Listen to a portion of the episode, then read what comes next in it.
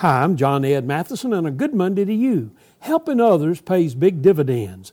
Emily Johnson had to go from Texas to Ohio for an open heart surgery procedure. She was advised to get vaccinated before making the trip. Johnson could not get an appointment in Texas because the system was overwhelmed.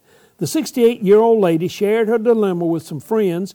Soon a message came to her from Christy Lewis saying, I am scheduled for the vaccine this Monday at 10:45 a.m. If you can make this appointment, it's yours. Christy was a total stranger.